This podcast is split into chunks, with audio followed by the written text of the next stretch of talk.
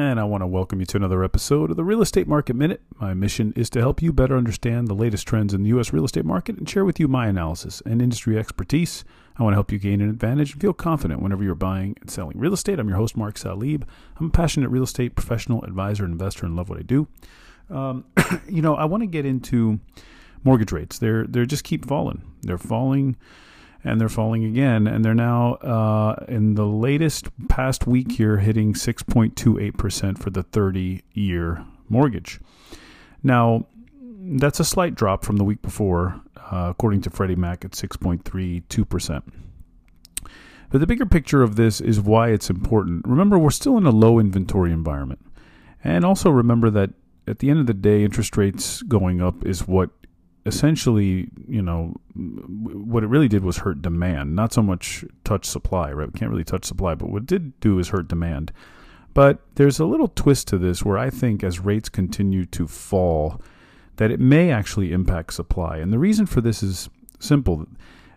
You know, one of the things I've talked about before was that supply seems to be so low, if not lower, than it used to be, even even going back a few months ago, because a lot of folks just don't want to leave their low interest uh, payment that they have. You know, so many people bought homes in the last two, three, four, five, six, seven, go back 10 years until you can actually find uh, rates that are as high, above 6%. It just never even barely went above 5% at times. Even go back to 2014, 2015, 2016, you'll see rates hovering around 4 to 5% for the 30 year fixed, even in the high threes, low fours.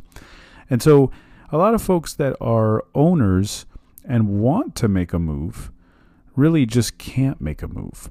And and I mean they can do what they want, but what I'm trying to say is it's just too difficult, okay? Because they'd be leaving a very good situation with a very low interest rate.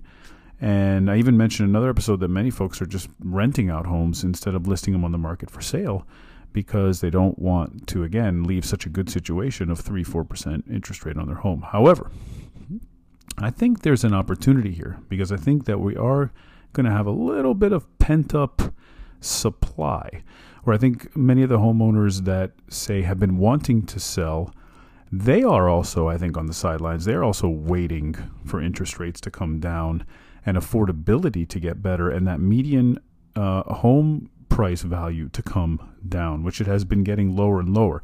Now, next Friday, the um, affordability housing affordability index comes out from the National Association of Realtors. This is going to be a key number because, first of all, we're going to want to see where's the median home price, how is it coming down. Then we're going to want to see how our mortgage rates going lower impacting affordability. Is that going to be bringing back uh, bringing back demand? And, you know, I think as you start to see that, again, it comes back to are we seeing supply start to come back? Because I think as homeowners have that opportunity and say, you know what, if we sell the house, now it looks more attractive to finally do the upgrade that we wanted to do or move to another part of town that we wanted to move you know because hey if at, at 6% interest that home that we want becomes a little more affordable we got a decent amount of equity in this home now you bite the bullet and perhaps you do it. And again, why is that important? It's important because we're looking at month supply, right? It's very low. So you need six months supply of inventory to have a normal market. And we're nowhere near that. In most markets, it's anywhere from two to three, maybe four months.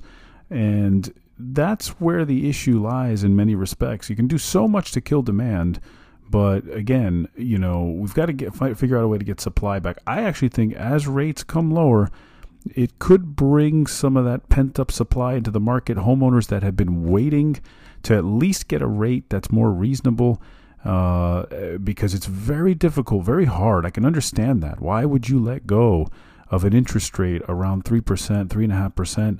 Um, with your current home to just go trade it in for another home at six, seven percent, right? It's, but I do think if we get something reasonable, it'll bring a lot of those that you know owned homes bought homes during the 2015 2016 2017 period where before it got historically low it was around 4 or 5% we start seeing rates in that 5 high 5% range i've always said you know not only will demand come back but you know what I, what I'm hoping is that supply can also come back. There's a reason to believe that could happen because I do think there are some you know, homeowners out there that are thinking, I gotta make a move finally, and this seems to be the right time. And couple that with the fact that the median home price continues to kind of fall in most parts of the country, most parts of the country. Nationally, they have fallen. Uh, you know, the last number I saw was, you know, it peaked around June of 2022, was around uh, 420,000, the median home price for a single family home in the U.S. And the most recent number, uh, which was back in January, was about 363,000. So you see that number coming down as rates fall and you know it, it's a better value for a homeowner to leave their home and buy another home that could bring more inventory into the market all right, that is it for me today. If you're looking to buy or sell real estate, send me an email, mark at thesalibgroup.com. DM me on Instagram at the Salib Group. Allow me to help you with your particular situation. Together, let's use my industry knowledge, connections, and market expertise to help you grow your wealth or even create the passive income you've always wanted. Don't forget to leave a rating for the show and subscribe to help others find the show and be informed and educated about the real estate market just like you. See you on the next Real Estate Market Minute podcast.